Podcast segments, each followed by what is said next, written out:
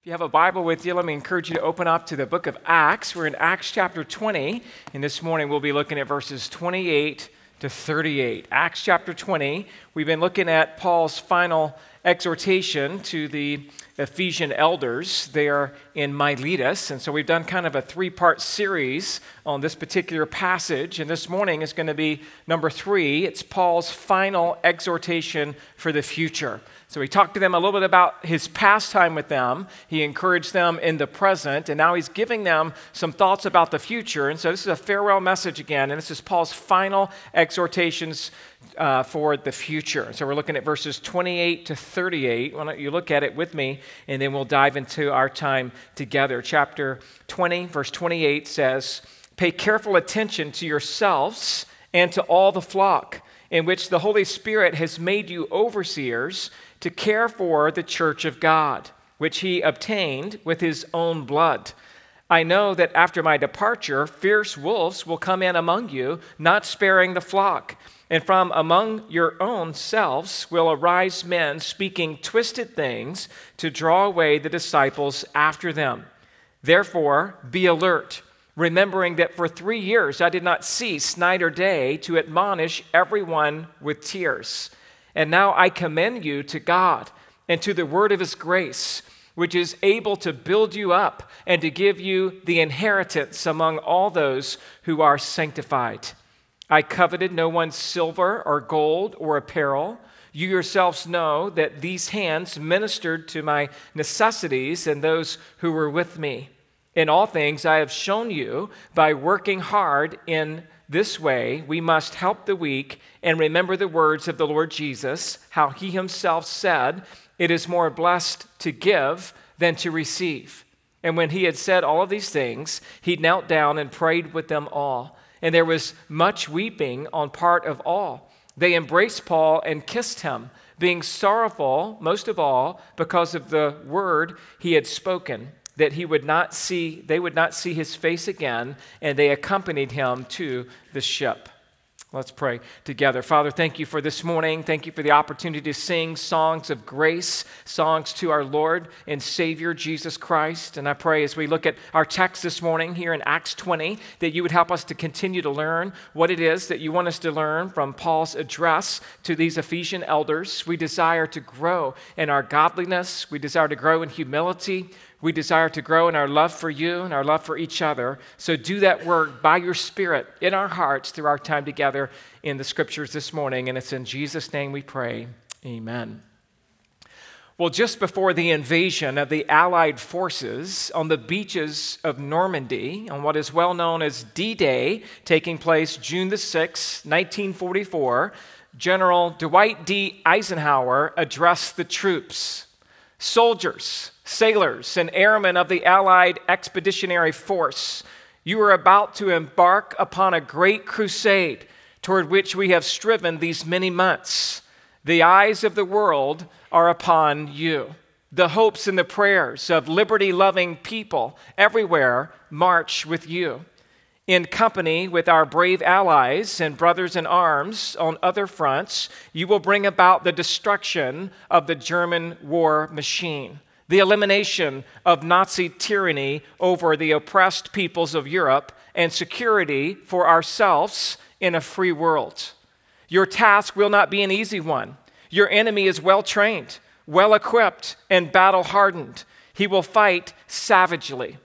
But this is the year 1944. Much has happened since the Nazi triumphs of 1940 and 1941. The United Nations have inflicted upon the Germans great defeats in open battle and man to man. Our air offensive has seriously reduced the strength in the air and their capacity to wage war on the ground. Our home fronts have given us an overwhelming superiority in weapons and munitions of war and placed at our disposal great reserves of trained fighting men. The tide has turned. The free men of the world are marching together to victory.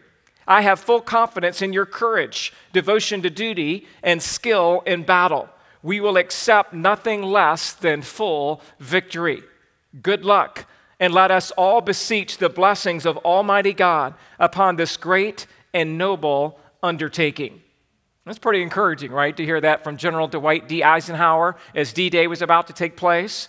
But even more significant than defeating the physical enemies of America is defeating the spiritual enemies of God's church.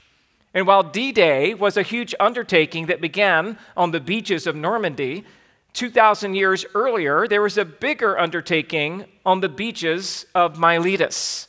God's chosen general, the Apostle Paul was issuing his last words in his farewell message to the Ephesian elders. The gospel had established a beachhold in Ephesus, and Paul did not want to lose any ground. And so God would use these final words from Paul to these elders of this strategic foothold in a Gentile area to spread the gospel throughout Asia Minor. These elders had been trained. They had been equipped and they are now being employed into a lifelong service for the, for the King of Kings and for the Lord of Lords. These Ephesian elders are being summoned and now challenged in this final exhortation to fight the fight of faith, to never give in, and to stand on guard for the church of God. This morning, I want to give you five challenges that Paul issued to the Ephesian elders in his final farewell message. We're talking about Paul's final exhortation for the Ephesian elders to be on guard into the future.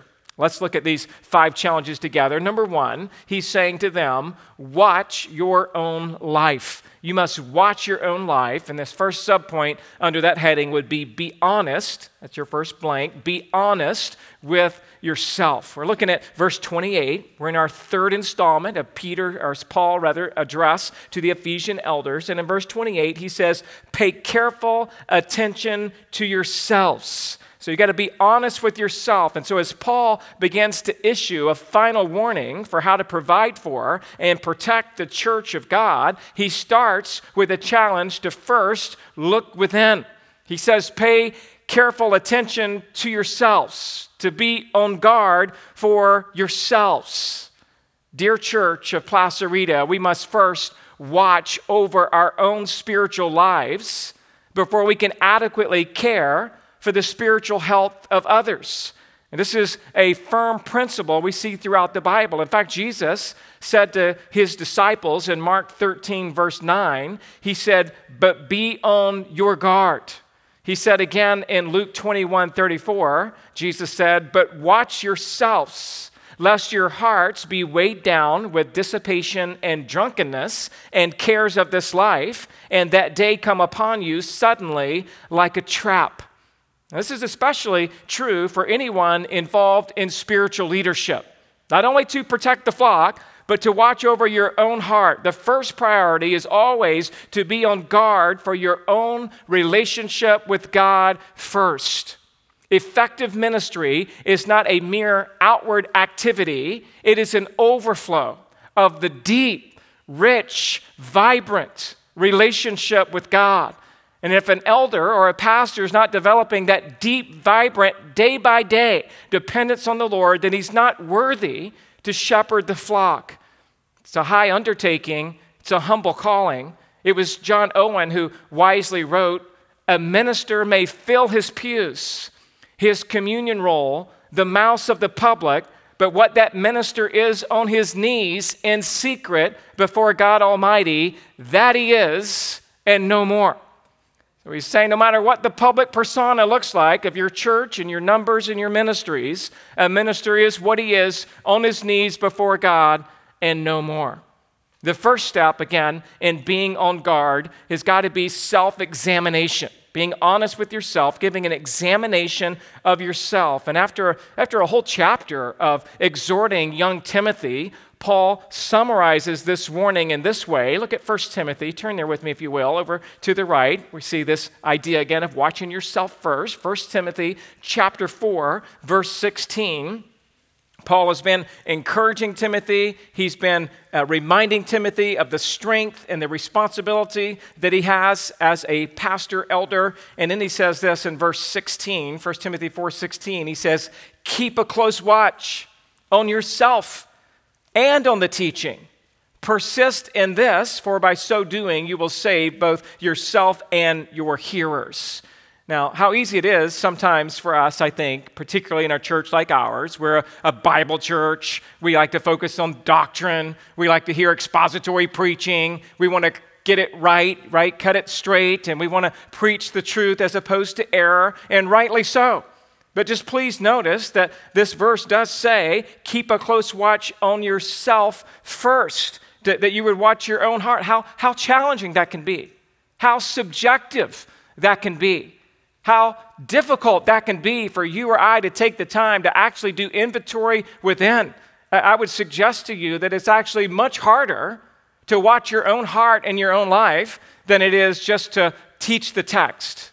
It's harder because teaching the word is more of a objective, uh, more of a scientific approach of doing exegesis and exposition. But the idea of watching your own heart is that devotional openness and transparency before God. It's allowing others to even speak into your life. And it's more difficult because sometimes we don't see very well when we're looking at our own hearts first. And yet we're being reminded this morning from Acts 20, 28 and from this passage here in 1 Timothy 4:16 that it's necessary for a pastor, for an elder, in, in, in, in sequence for every Christian. It's not like only the pastors and elders watch themselves and everybody else doesn't have to pay any attention, right? But he's saying, especially those who are shepherding the flock of God have to look within their own heart. And so Paul is charging Timothy to examine his own life in light of the scriptures, and that Timothy needed to be sure to scrutinize his own life and his teaching to make sure that both honor the Lord, your, your life and your doctrine. If you don't have a solid moral life, then your doctrine doesn't matter in a sense because you've been disqualified. And the doctrine, of course, of Scripture is always true and authoritarian uh, in and of itself, regardless of the man. But I'm just saying that the man who's preaching the word needs to understand that it's crucial to have his life right before God. And Paul addresses the same principle in 2 Timothy. You're there in 1 Timothy, turn over one book, 2 Timothy 2:21. He says, "Therefore if anyone cleanses himself from what is dishonorable, he will be a vessel for honorable use, set apart as holy, useful to the master of the house, ready for every good work. So again, you got to cleanse yourself. If anyone cleanses himself, then you're a vessel for honorable use. And since God uses clean and holy instruments, vessels of honor, self examination and forsaking sin are essential for all leaders. And although God blesses his truth in spite of the preacher, he does not bless the unholy leader, no matter what title or position he might hold, if he is continuing in sin. Richard Baxter, the well known Puritan pastor, addressed this concept in his well known book, The Reformed Pastor. Listen to some of what this famous Puritan Richard, Richard Baxter writes in that, in that work. He says, Take heed to yourselves lest you live in those sins which you preach against in others, and lest you be guilty of which of that which you daily condemn. Will you make it your work to magnify God, and when you have done, dishonor him as much as others? Will you proclaim Christ's governing power and yet condemn it and rebel it in your own life? Will you preach his laws and yet willfully break them? If sin be evil, why do you live in it? If it be not, why do you dissuade men from it? If it be dangerous, how dare you venture on it? If it be not, why do you tell men so? If God's threatenings be true, why do you not fear them? If they be false, why do you needlessly trouble men with them and put them into such frights without a cause? Do you know the judgment of God, that they who commit such things are worthy of death? And yet will you do them? Thou teachest another, teachest thou not thyself? Thou that sayest a man should not commit adultery, or be drunk, or covetous, are thou such thyself? Thou makest thy boast of the law, through breaking the law, dishonorest thou God? What? Shall the same tongue speak evil that speaketh against evil? Shall those lips censure and slander and back, backbite your neighbor? that cry down these and the like things in others. Take heed to yourselves, lest you cry down sin and yet do not overcome it. Lest while you seek to bring it down in others, you bow to it and become its slaves yourselves. For of whom a man is overcome, of the same he is brought into bondage. To whom ye yield yourselves, servants to obey, his servants ye are, to whom ye obey, whether of sin unto death or disobedience unto righteousness. O brethren, it is easier to chide at sin than to overcome it.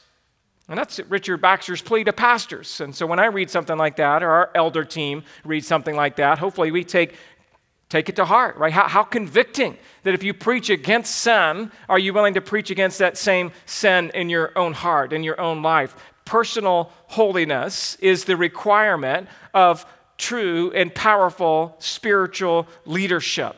And God calls for holiness that is not just outward in the eyes of men, but true holiness is inward, so that you could say together with Paul in 2 Corinthians 1:12 for our boast is this the testimony of our conscience that we have behaved in the world with simplicity and godly sincerity not by earthly wisdom but by the grace of God and supremely so toward you. So again the challenge here that Paul is giving as an apostle is to the elders of the church of Ephesus. And he's saying, hey, look, in verse 28, you got to pay careful attention to yourselves. Guys, don't go into the, the ditch of sin, right? Don't, don't fall into the temptation that you're preaching against. And so I think while that charge, again, is directly to the elders, it would certainly be for every Christian. And so let me ask you, how, how are you doing, church? How, how are you doing inside of your own hearts? Are, are you looking within your own soul? 1 Peter 4:17 says, "For it is time for judgment to begin at the household of God." And if it is, begins with us, what will be the outcome for those who do not obey the gospel of God? So we need to be diligent to look within our own hearts. And we must also learn, as we're looking within our own hearts, your second blank says to be transparent with others. To be transparent with others. I'm still just in the first part of verse 28. Pay careful attention to yourselves and to all the flock. Be transparent with others. One of the best ways to pay careful attention to yourself is to have others hold you accountable. While you are ultimately accountable to God, it is also good to be a part of a church that is willing to hold each other accountable. I'm talking about principles like the verse in James 5:16 that says therefore confess your sins to one another and pray for one another. Uh, this is the essence uh, the, the, the essence of the first step of church discipline is that we would be transparent with one another. As Jesus said if your brother sins Matthew 18:15 if he sins against you go and tell him his fault between you and him alone. If he listens to you you have gained your brother and so, this is an idea, again, of being open, being transparent, to be vulnerable with others, to speak into some areas in your life where you may have blind spots. Right? I was just teaching one of my kids how to drive a little bit yesterday and saying, hey, watch out for the blind spots. Daddy, where's the blind spot? It's the spot you can't see. It's just right behind you to the other lane, and it's just, you can't see it in this mirror, and you can't see it in that mirror, and that's why you got to turn your neck like this and check out the blind spot. And it's just a reminder that each one of us have those blind spots, which is why we need to examine, but we also need others to help us examine our own hearts and our own lives so that we can uh, encourage one another and that we can help each other. And so we must not also forget, your next blank, the idea of that there's an activeness. Your next blank says, be active in your sanctification. As you're watching your own life before God, you're being active as a part to play in your own sanctification. Now, listen, I understand only God can make you clean, right? Only He can cleanse you of your sin. But nevertheless, we are commanded in the New Testament to take a part of our own sanctification. Consider Isaiah 116 says, Wash yourselves, make yourself clean, remove the evil of your deeds from before my eyes, cease to do evil.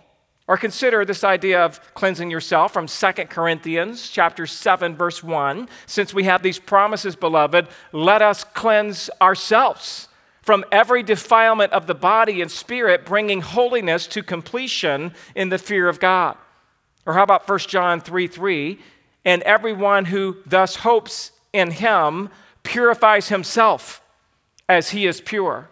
And so, again, we're seeing here there's a part of your sanctification and your cleansing is you paying attention to your own heart. It's you confessing your own sin. It's you learning to put off ungodly habits and to be renewed in the spirit of your mind and to replace those ungodly habits with holy habits. You gotta, you, all of this is incorporated in this idea of watch your own life. And, and you do that through confession and you do that from adhering to God's word. You do that through sanctification, also being a, a, group project together with one another's in the church. You know, we talk about in, in theology, we talk about how justification is monergistic. So the idea of God saving you is completely a work of God. By grace, 100% by grace, you bring nothing to the plate when it comes to saving your own sin, right? We were dead in our trespasses and sins, but God, being rich in mercy, made us alive together with Christ. That's, that's monergistic. There's one power working, God's power, upon you to justify you and to declare you righteous, even though you're guilty, but He does so because of Christ and because of the cross. It's monergistic. The doctrine of sanctification, we typically think of that progressive sanctification of growing in your Christian life. That's synergistic. S Y N means together. It's together. There's two forces at work God's at work in your sanctification, and you're at work in your sanctification. God's cleansing you, but you're called to cleanse yourself by confession by coming under the waterfall of God's grace, by being transparent and open before God and before others. And this is what Paul is talking about is you got to make sure your life is right with God, that you would be willing, he's saying to the Ephesian elders, to pay attention to yourselves. The second challenge Paul gives to the Ephesian elders is number 2, to shepherd the flock to shepherd the flock. Moving a little bit further now in verse 28, your next blank, by the way, is know who appointed you. You've got to know who appointed you. Acts 20, 28, again, pay careful attention to yourselves and to all the flock in which the Holy Spirit has made you overseers to care for the church of God, which he obtained with his own blood. So, first of all, we got to know who appointed you. After making sure that his own life was in order, a leader's second priority is to shepherd the flock of God. And that care involves the feeding and the leading of the flock. And I want you to notice here, as he says in the middle of verse 28, that it's the Holy Spirit who made these men elders. There, there is no record in the New Testament of elders being nominated by the congregation. Some congregations would practice the ecclesiology of congregational rule or the whole church together making decisions. And I just want to let you know that there's not an example in the New Testament of elders being nominated by a congregation and then them being put up for a vote. I'm not saying if a church does that that it's wrong or sinful. I'm just simply saying there's no precedent for that in the Bible. There's no elder nominations. There's no votes of affirmation in the New Testament. Again, if a church uh, chooses to do it that way, I, I don't have a major problem with it. I'm just, I'm just saying the idea here that I'm trying to point out is that elders are appointed by the Holy Spirit. They're appointed by the Holy Spirit. The elders of a church are not um, ultimately appointed by men, but appointed by God. And the reason I think that's important is because it's a reminder to the elder that you're not ultimately responsible to men, you're responsible to God. God places that calling on you. God places that gospel truth in you. God gives you that equipping ability of the qualifications of an elder, and you're accountable to God. Remember, how was Paul and Barnabas. Paul is an apostle, Barnabas is a close associate with Paul, who earlier in the missionary journeys they took together, particularly that first one, that they appointed through the Holy Spirit elders at every church. That's Acts 14 23. And when they had appointed elders for them in every church with prayer and fasting, they committed them to the Lord in whom they had believed. So it was an appointment, ultimately through prayer and fasting and by the Holy Spirit. Uh, later, Paul said to Titus, under the ministry of the Holy Spirit, in Titus 1 5, this is why I left you in Crete, so that you might put what remained into order and appoint elders in every town as I directed you. Again, part of the reason I'm pointing this out is Not only is it in Scripture here, the idea of the Holy Spirit was the one appointing those elders, but it's also a reminder here that too many times that we think being an elder is a popularity contest. We think it's about a good businessman who, who seems to be an upstanding member of the community who's shown leadership in a lot of areas of his oversight out in the secular world. And we think of him as being very prim and proper. And we think, well, that guy ought to be also running the church because he does a great job running his business. And we forget sometimes it's not, it's not about their financial stature or their, their education, right? It's about their character. And it's about a spiritual giftedness to be able to teach the Word of God that makes an elder an elder. And it's just a reminder again that we're accountable to God about this. It's important that we know that those who have been appointed have been appointed by God to the office of pastor or, or overseer, and they're ultimately accountable to God as those who will give an account. That's what Hebrews 13 17 says. Obey your leaders and submit to them, for they're keeping watch over your souls as those who will have to give an account. Let them do this with joy and not with groaning, for that would be no, of no advantage to you. So, part of that Hebrews 13, 17 is a challenge to the congregation. Obey your elders, submit to them, let them do their job. And part of that challenge is to the elder team. Hey, you're going to give an account. Just like every parent in here will give an account before God, how you parent your children, how you rear your children in the teaching and admonition of the Lord. Every elder will give an account before God. I'll, I'll, answer to God for how I faithfully attempt to discharge God's word in this pulpit and in shepherding conversations through counseling and discipleship and in small groups. And so we have been called by God, we're ultimately accounted by Him, and we've been called to, your next blank, shepherd those in your care shepherd those in your care. He's saying again that pay attention to yourselves and to all the flock which the Holy Spirit's made you overseers to care for the church of God. The metaphor of caring for the flock as shepherds is often used to describe God's relationship to his people. It is a readily available one since sheep are helpless, timid, dirty, and in need of constant protection and care. The Old Testament frequently describes Israel as God's flock. Psalm 78 52. Then he led out his people like sheep and guided them in the wilderness like a flock. Isaiah 40, verse 11. He will tend to his flock like a shepherd. He will gather the lambs in his arms. That's an Old Testament picture of God being the shepherd of his flock Israel. And then the New Testament takes that same picture and pictures the church as a flock with Jesus Christ as its shepherd, even as Jesus says, as one of the seven I am statements of John 10 11. Jesus says, I am the good shepherd. The good shepherd lays down his life for the sheep. 1 Peter 2:25 says, "For you were straying like sheep, but have returned to the shepherd and overseer of your souls." So we see this, this is a common idea here that Jesus is the chief shepherd and he has taken his flock and he is now dividing his flock into many smaller flocks. You have the universal church. All of those who are born again Christians belong to Christ's family, with Christ being the head of the church universally. And then you have local assemblies, local churches, where there are elders that have been appointed by the Holy Spirit to care for and to shepherd the flock of God individually in those smaller compartments. And so the Holy Spirit raises up overseers, under shepherds, who are responsible again to shepherd their flocks. And the word shepherd here, we've mentioned a few times here recently, is the word poimen. Poimen, it's a comprehensive term encompassing the entire task of a shepherd. And, and in order to properly shepherd the flock, an elder has to be able to first know the flock.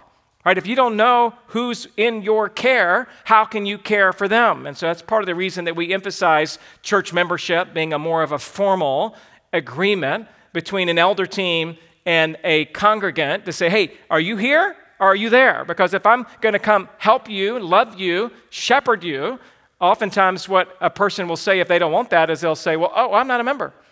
You know, like, I, am not a member. So don't, don't get off of me, is what they're saying. And what we're saying in church membership is we need you to be accountable to God by being under a local elder team that would rightly and humbly and, and, and, and Christ, in a Christ like manner, help know you so that they can. Another aspect is not just knowing you, but to lead you. You need to be led.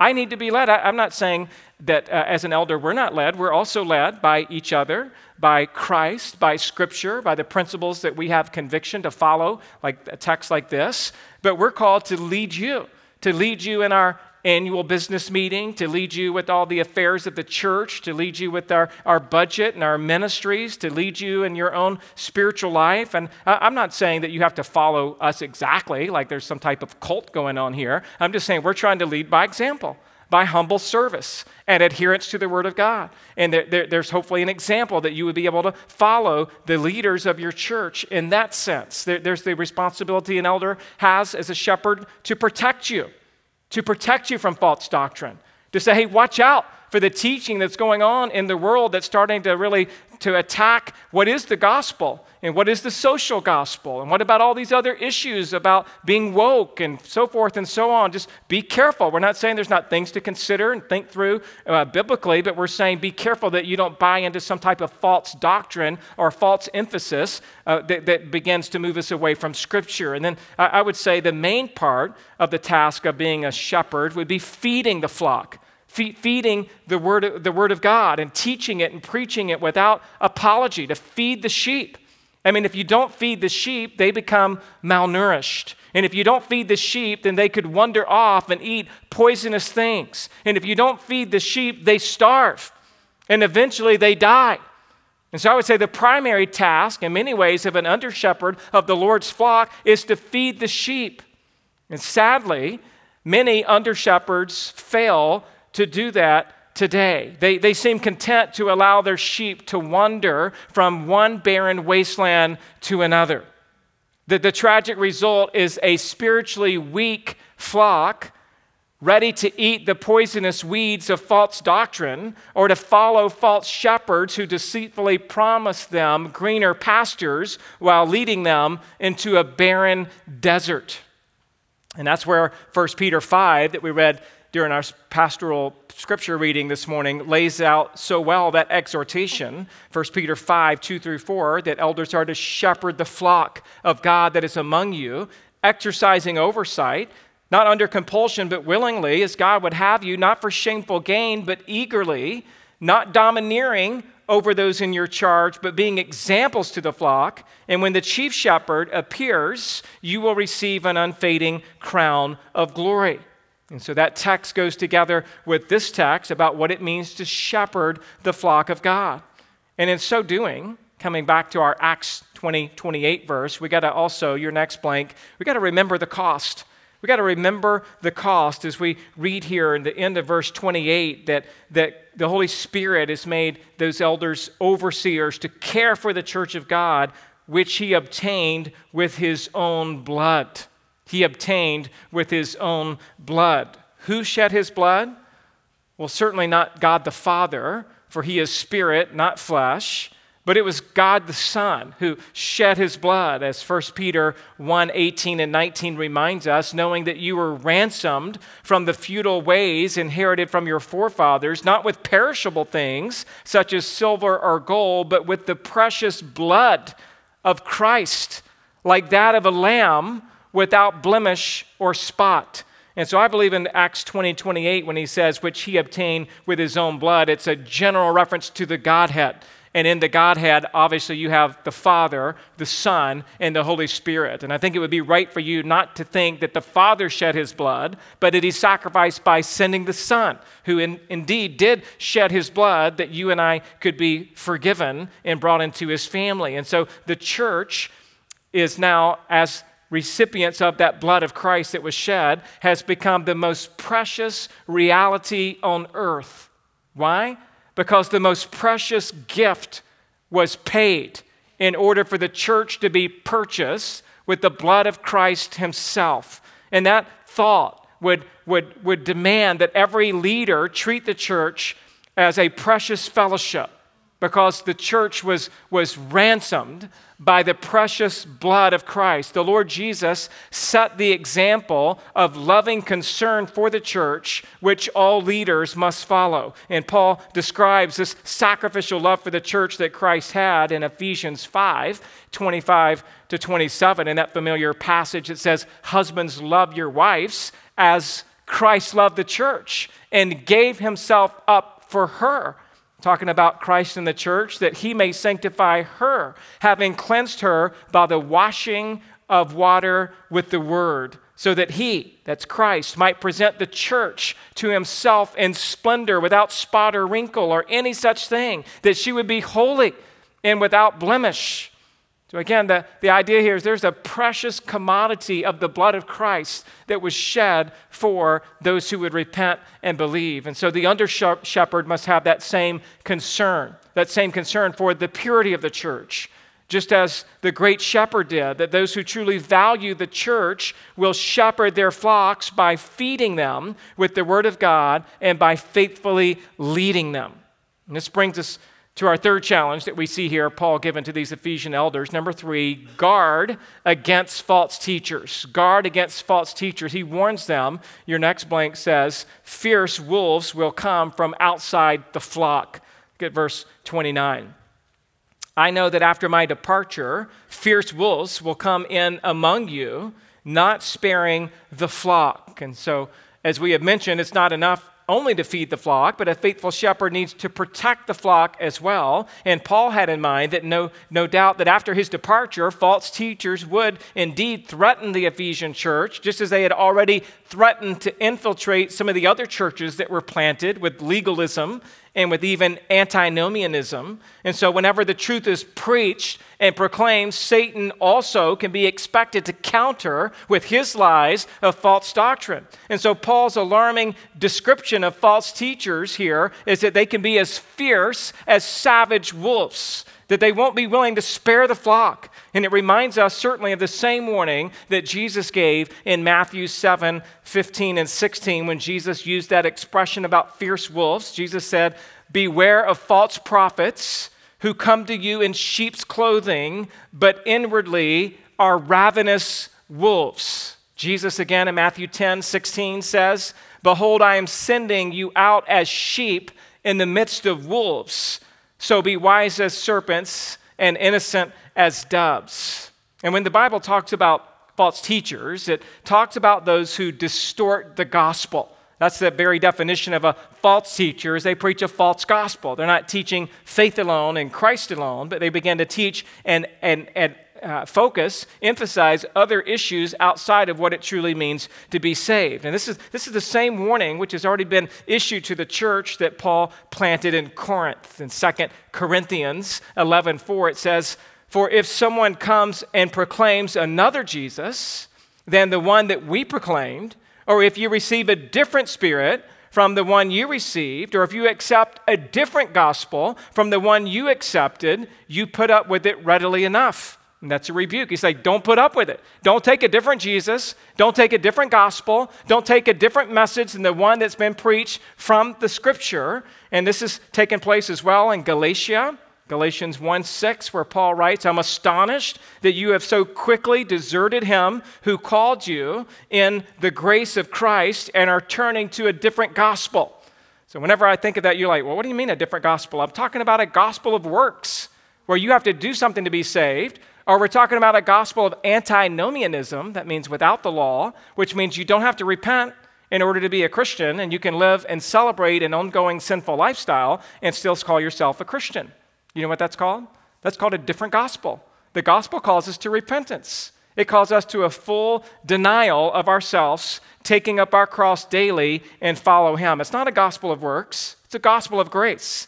But grace transforms. And as grace transforms your heart, it changes your desires. And your greatest desire is no longer to continue in some sin, but your greatest desire is to please your master, to live for him. And when you fall, because you will, I will, we all fall, then we confess it and we repent it and we turn from it and we ask God to help us not continue to walk in that way. And that's the very definition of what a Christian is. A Christian is someone who loves Christ And Jesus says, If you love me, you will keep my commandments. And therefore, we don't have the right to come to Christ and say, I love you, but I'm going to live in my sinful lifestyle, and I don't care what you say about it. You don't have the right to do that. That's a different gospel.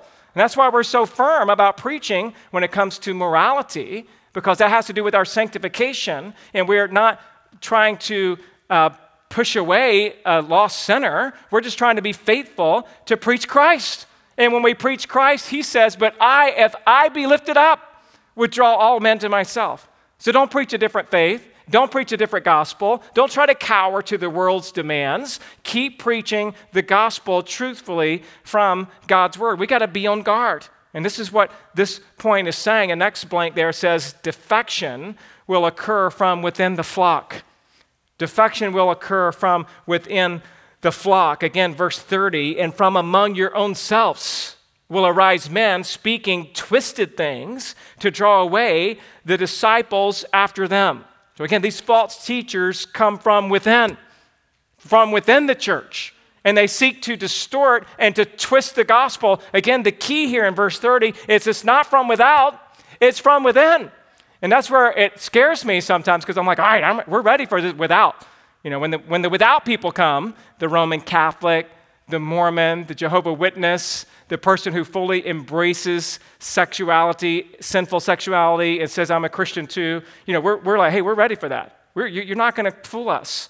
You're not going to take us away from Scripture. It's when there's someone within. It's when there's somebody that's in the own church that's an evangelical, that claims to be a Christian, and much of what they say seems to be so good and so right, and they're winsome and they're popular, and they write books that we are sometimes wanting to read to see what are they saying. And if we're not careful, it's that person. It's that person that begins to, to defect from the true gospel and to influence leadership and you say, Adam, that, that stuff happens? Yeah, it happens. It's, it's in the later letters that Paul wrote to Timothy, who was then the pastor of Ephesus, where Paul condemned the false teachers who had risen from within the Ephesian congregation and even names them by name, that they need to now be disciplined. It's the idea of the book of Jude. Turn, turn to Jude with me if you want to see this warning. It's at the very end of your Bible, right before 1st, 2nd, 3rd John, right before Revelation, the book of Jude. It says this Jude chapter 10. Uh, sorry, this is only one chapter, verse 10. Jude 10, uh, Jude 10 and following, check this out. He's warning about false teachers, and he says, But these people, so the book of Jude, verse 10, but these people, referring to false teachers, but these people blaspheme all that they do not understand, and they are destroyed by all that they, like unreasoning animals, understand instinctively. Woe to them, for they walked in the way of Cain and abandoned themselves for the sake of gain to Balaam's error and perished in Korah's rebellion. So he's just illustrating three people that were false teachers Cain, Balaam, and Korah. And they all died. Well, Cain didn't die. God put a mark on him and protected him. But, but Balaam was, was definitely exposed for his error, and then all the sons of Korah died, right, when they opposed Moses. And he's saying these people were within. They were people that you would have thought, like, well, they, they won't fall. And yet they all fell. They are, verse 12, these are hidden reefs at your love feast as they feast with you without fear. So it's kind of like these guys are brash. They're, they're in your church they're, they're at your fellowship table. They're eating together with you with no fear, not hiding anything. Shepherds feeding themselves, waterless clouds, swept along by winds, fruitless trees in late autumn, twice dead, uprooted. So he's saying, hey, if you watch them closely, they don't have, there's no, there's no water in those clouds. There's no fruit on those branches, like real fruit of the Spirit from God's Word. They're twice dead, uprooted, wild waves of the sea, casting up the foam of their own shame, wandering stars from whom the gloom of utter darkness has been reserved forever. So it's a passage saying, Watch out. They're hidden reefs in your love feast. They're right there, under your nose, in your church. So we got to be on guard, Paul, to the Ephesian elders. Is like, be on guard. Be on guard for the flock from attacks both from outside and from inside the church. The under shepherds must be on the alert, they must be vigilant. It was commentator Charles Jefferson who writes The Eastern shepherd was, first of all, a watchman. He had a watchtower. It was his business to keep a wide open eye, constantly searching the horizon for the possible approach of foes. He was bound to be circumspect and attentive. Vigilance was a cardinal virtue, and alert wakefulness was for him a necessity. He could not indulge in fits of drowsiness, for the foe was always near. Only by his alertness could the enemy be circumvented. Just saying, that's the mindset we got to have. We got to have a watch on our own church. When I lived in Texas, I had a friend who managed a Walmart, or excuse me, I should say a Walgreens, a pharmacy, a Walgreens. And he was the manager. He's the store manager. And he was in our small group. And I'd ask him from time to time, hey man, how's it going selling drugs every day? You know, how's, how's it going? You got caught yet? You know, I'd kid with him and talk with him. And, uh, and I'd ask him about how's the store going? You know, what, what else do you guys do in your drugstore? And I learned all kinds of stuff about the, about, uh, the pharmacy. And he told me one day, he said, uh, hey Adam, you know what? We're always looking for better employees because I had to fire another employee last week. So why, why did you have to fire another employee? Well, they were stealing from the store. He's like, studies show that our main enemy is our own employees who shoplift and steal from our own stores, not the people who come from outside the store. It's my staff that we have to set up cameras and keep an eye on because more employees steal from their own business who have a job there than those who don't have a job there. And I just thought, you know what, what a, what a reminder. It's, it's people within the church that we have to keep an eye on. And I, I don't mean we necessarily walk around with this evil suspicion, like, I'm watching you. You know, I'm watching you. You said something, it was a little bit off. You're a false teacher. You know, but I'm saying that we do examine, exhort, encourage, and certainly watch those. Because this is of a serious nature. Back to this text be on guard. Don't let them have their way in your church. That's what he's saying to the Ephesian elders. Be on the alert. Your next blank says, Be alert for the future challenge to the flock. Be alert for the future challenge for the flock. Therefore, be alert, remembering that for three years I did not cease night or day to admonish everyone with tears. So he's there in Ephesus for about three years, and he was like, Man, I've been teaching, I've been admonishing. That word admonish here is the word noutheteo. Biblical counselors will know that word well. It literally means to counsel, it means to warn, to instruct, to exhort, to encourage. And that's how we're to teach, it's that constant idea of correction. Not, not necessarily the one big rebuke and get away, but it's like, let me help you. Let me teach you. Let me help you move through this in a way that there would be correction and building up and reproving and correcting with the idea of them getting it right. And that's the idea here is that we want to be warning everyone, admonishing everyone so they don't fall oh, in the deep end. We want to, we want to caution them with great tears. Paul even has this, this physical relationship that he's moved emotionally to, to plead with them, like you would plead with your own children. That, that you don't want them to go away from the, the teachings of Christ.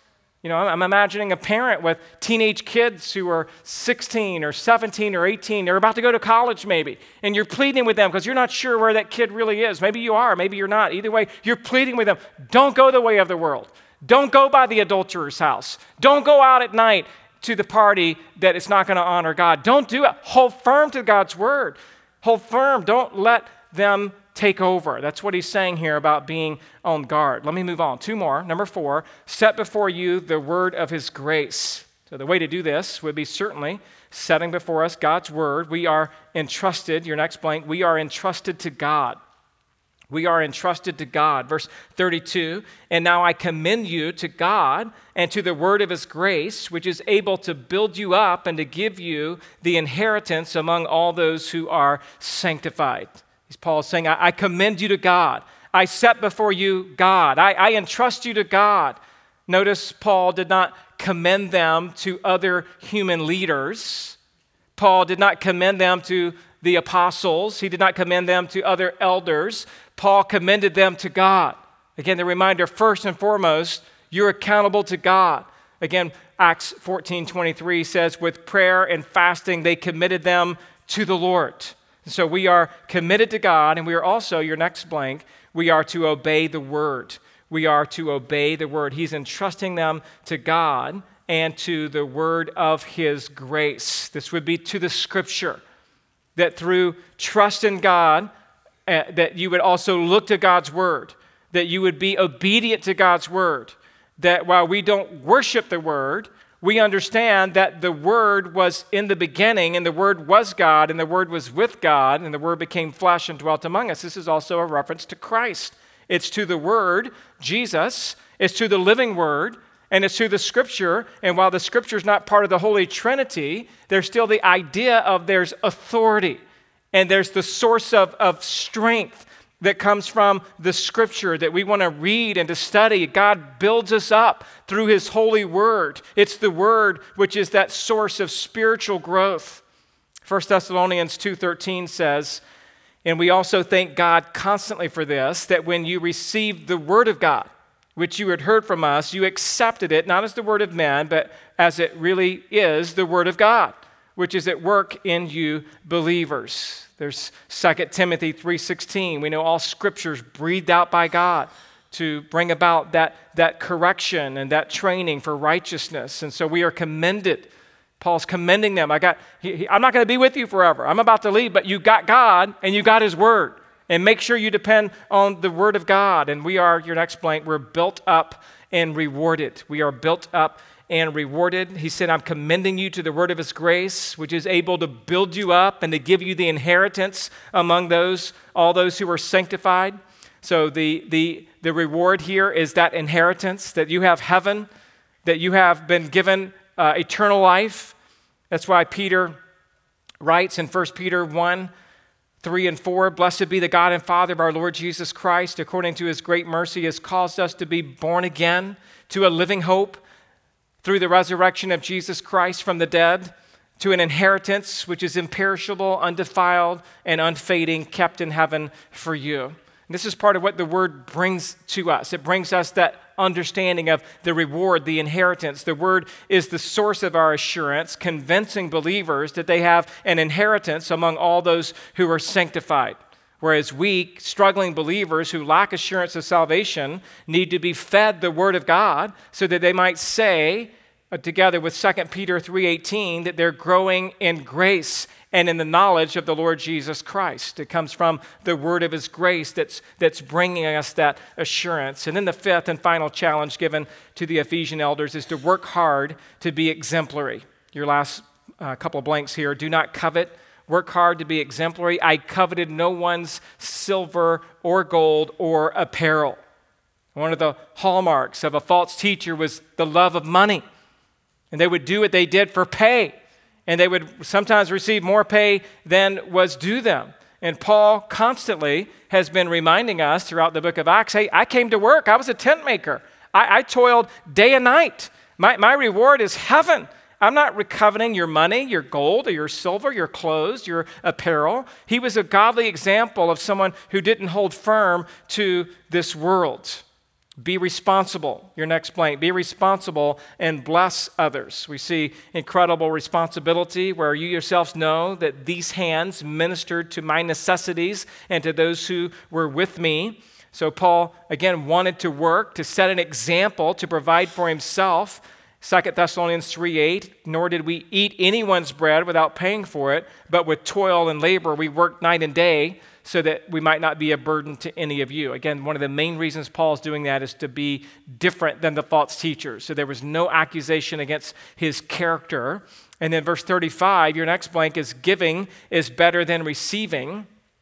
In all these things, I've shown you that by working hard in this way, we must help the weak and remember the words of the Lord Jesus, how he himself said, It is more blessed to give than to receive. What a, what a great reminder here of the blessing of giving that, we, that we're able to give. We work so that we can give, and that's what Paul did. He worked so that he could give help the weak.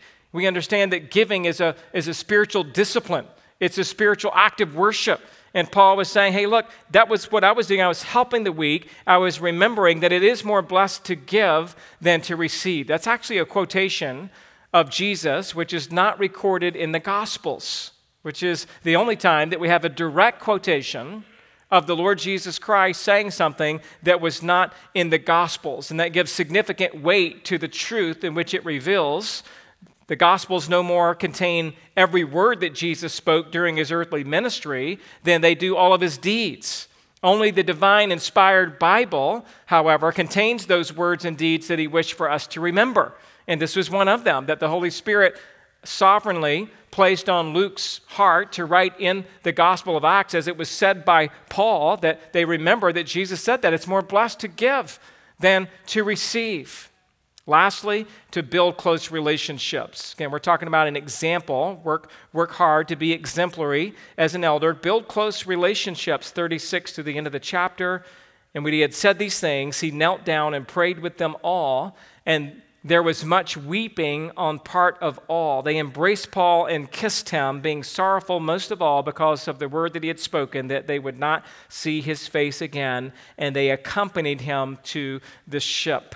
So you can tell here there was great affection that Paul had for these Ephesian elders. It wasn't just a professional ministry, he cared for them, he wept with them, they wept with him.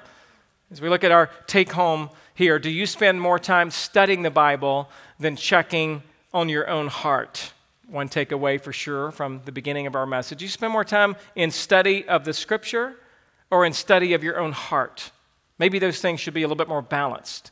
I'm not saying don't study the scripture, I'm just saying check out your own heart, examine your own heart. Do you think it's possible for false doctrine to ever infiltrate this church? You know, I, I think it'd be easy for us to say, I don't think so. You know, we have a master's seminary graduate. We're never going to falter. You know, and it's like, well, look, I'm, I'm, I'm, I'm not perfect. Our elder team's not perfect. We all have to make sure that we're not allowing false doctrine to ever infiltrate our church. Do you immerse yourself in God and in the word of His grace? That's what's going to keep you firm. And then, last, do you seek to be an example to others? Do you seek to be an example to others? Let's, uh, let's close our time in prayer. Father, thank you for this morning. Thank you for the opportunity to dive into your word, into this text. So much here, so much to think about, to pray for wisdom to apply in a way that would honor you, in a way that would help us to be faithful shepherds and to be faithfully shepherded. Thank you that you've given us a manual on how to do church leadership and as members of a church, accountability and transparency. I pray that you would help me and our elder team to grow in these areas where we've been challenged and convicted about this morning. And we pray for our congregation that you would help us equally so be more than ready to hold us accountable, to look within our own hearts and lives, to seek to shepherd, to love, and serve each other as godly examples. And pray these things in Jesus' name. Amen.